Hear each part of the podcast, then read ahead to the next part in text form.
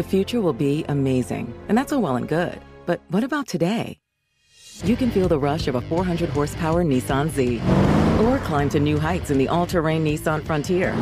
Light up the road in the all-electric Nissan Ariya that feels like a sci-fi dream come true. The future will be great, but today is made for thrill. All you have to do is get in a Nissan and drive. twenty twenty-three Ariya and Z not yet available for purchase. Expected availability is this spring for twenty twenty-three Z and this fall for twenty twenty-three Ariya.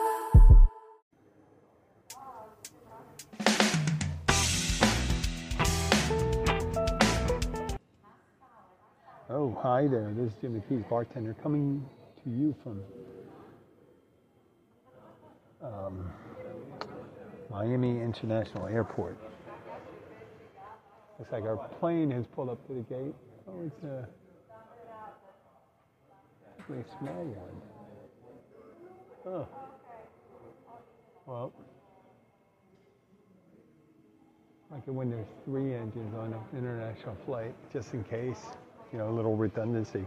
Well, we are we are at the international airport with all the excitement that comes therein and the delicious concession food.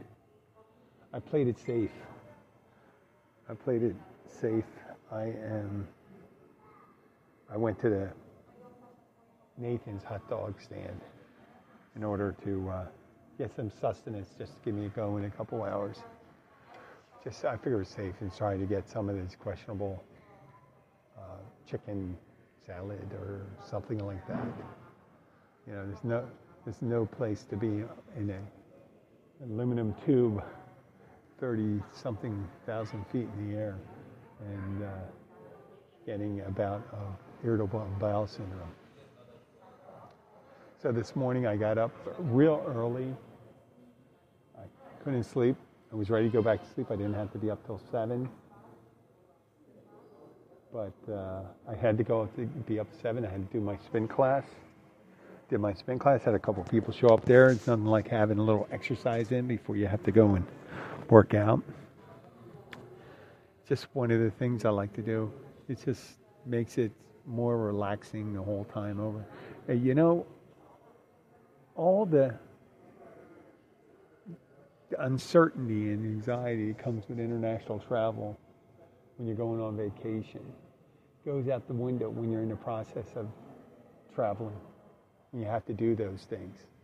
Just got to keep on doing things. Now I'm at the airport. Now, I, you know, there's there's no guarantee they let you in straight away. But, you know, when you have your vaccination card and th- stuff like that, hopefully they won't make you quarantined with that. I won't have to get a test. But things are changing quickly here.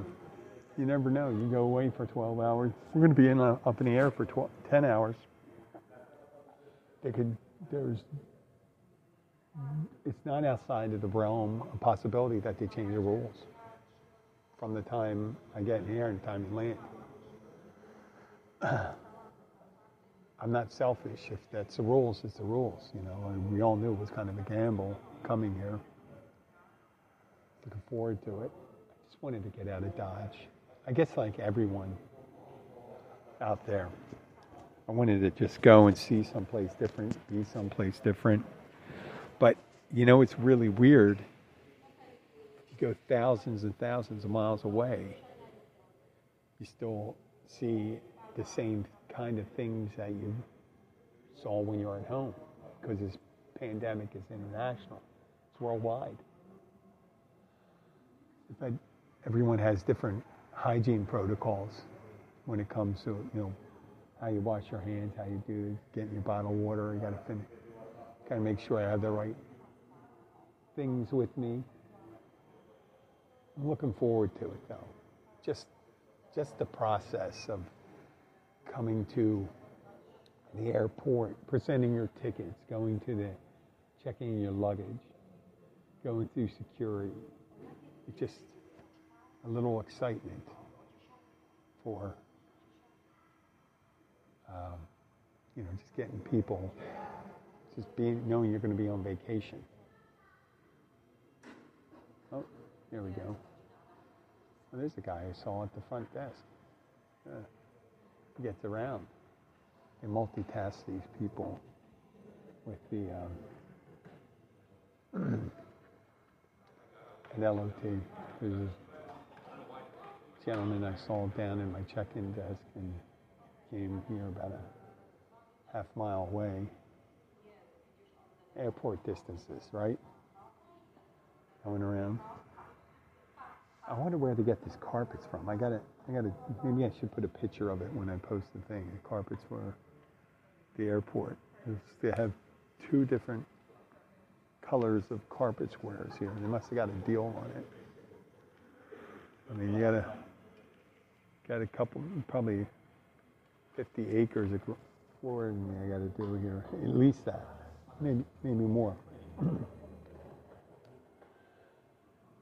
So, I did tell you that one of the nice perks of this particular trip, this is a ten-hour trip from Miami directly to Warsaw.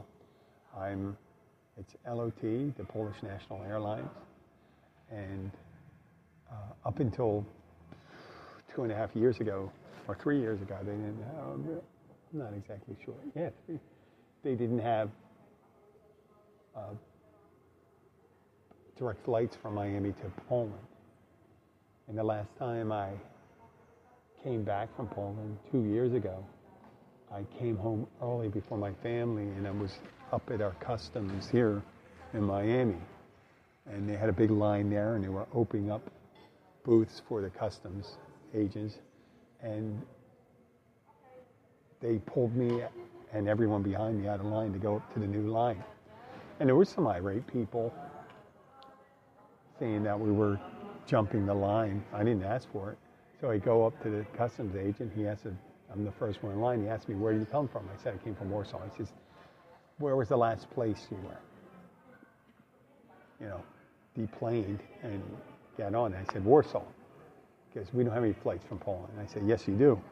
Because what airline? You go, L O T. He says, we don't have L O T. Or we don't have an airline called L O T. And I said, you know what? You look behind me, about half these people that are behind me are going to tell you the same thing. So I would suggest you could get some information from somebody. Because L A T is recently, it's a new airline, they just opened up, up a gate for that. The last time we came here, we were going over for a wedding. We were in, I think we were in L. Um, it was in Terminal L. And Terminal L was like disused. It was like an abandoned terminal. Everything else was relatively modern. Uh, Terminal L looked like it was hasn't been updated since the nineteen eighties. It was all musty. It's like if there's any haunted terminals in the world, that would be one of them. Imagine there's a, probably another terminal like that in Belarus or Kazakhstan. They wouldn't have to do it. That would be the perfect way to probably to do one of those. Uh, if you had to uh, do a location shot for a developing country, the uh, Terminal L. They probably maybe they remodeled it since then. It was about two years ago. So, but it's very exciting now. I mean, one of the other perks of going on this particular trip, other than getting to see my family and get out of um, Florida for a little while, is one of our family friends' daughter is a flight attendant on the airline, and I'll get to see him. You know, so I don't know if there's any perks. I'm just going to say hi. I'm not going to expect anything. I got already upgraded. I got a exit row seat, so should be fine. You know, um, uh, hopefully I'll be able to sleep. Always look for that extra sleep, especially when you're going to the, going east. When you're going east, about six hours. You know, it's also liberating right now. Being older, almost sixty years old. I'm not trying. Before, I always tried that. I was always aware of how I may appear to women, and that was years ago, and it was more self-conscious. I'm really, really not now. I really don't give a damn. just go ahead and do my thing. Hopefully I'll be able to record some interviews. I did a previous recording and I used a wireless headset, and that just does not work. I'm just looking forward to uh, bringing you new content from a new location. I'm using my cell phone because I've downloaded, I've had on my cell phone the broadcast podcasting app that I use to do the show. So we'll see how that works out. And I am talking to a mask right now. I'm not going to be one of those people that flaunt the rules. I'm going to try to make it as easy as possible for the people on there. I just, I realize uh, that there has been an uptick in airline passenger disruptions and things like that. And it's funny, I guess it's because I, every time I see a picture of a plane in the United States, the planes in the United States are all fell. Now, um, the plane we're on, it doesn't look like it's maybe a three hundred person. It could be. This is a smaller plane. Stay on there. It's, can't tell. Can't tell by looking at it. But it looks relatively new. Paint job's nice. You got a... Uh, I don't know what the logo is on there. It looks kind of like a futuristic glider or a very skinny straight bird. But I guess it could be a glider. I don't know. But what am I, who am I to say? I got this stupid picture of me holding a shot glass up my ass, up my ass, up to my eye. Boy, is that a Freudian slip? I don't know. I was toying with the idea of recording, holding this recording and then doing an additional one. I'm not going to do that. I'm just going to probably publish them as I go here so I can check the quality of it. I don't know if, I, if I'll be able to do uh, any recording on the aircraft, you know, because they don't, they pretty much don't like you have to have the phone out when you're doing it. So it's, I, I know there's probably tons of you that have been out, they've been flying to Mexico, flying down. To, um, I've done some domestic travel, there's no problem with that, but this is my first international. Yeah, it'd be exciting.